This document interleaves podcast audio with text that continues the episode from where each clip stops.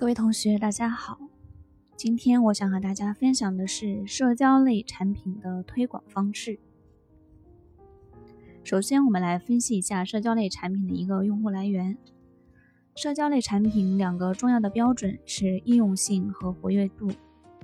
活跃度来源于精准的用户定位，当然，产品的设计将大幅度受影响。一般它采用的方法有。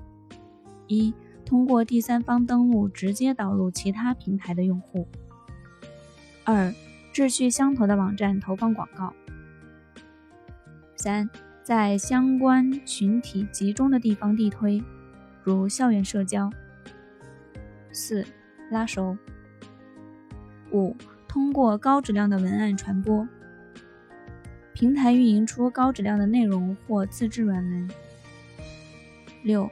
投放高质量的广告，相亲类产品的应用比较广。这里，接下来我们分别举一个冷启动和一个热启动的案例。首先，冷启动的案例，我们以 LinkedIn 作为例子，也就是领英，他们采用公司成员强推，寻找高质量用户。LinkedIn 在寻找种子用户阶段。创业团队每人都有五十个指标，在线下邀请高素质的商务用户，CEO 则负责一百个。热启动的案例呢？我们以腾讯系作为例子，因为他们背靠庞大的用户群，相互导流。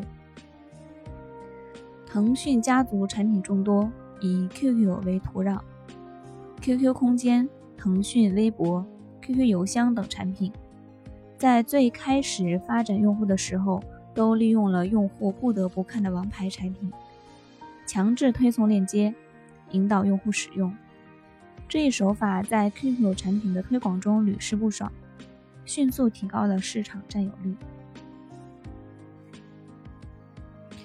好了，这是我们今天分享的社交类产品的推广方式，也可以作为社交类产品第一批种子用户如何获取的一个。答案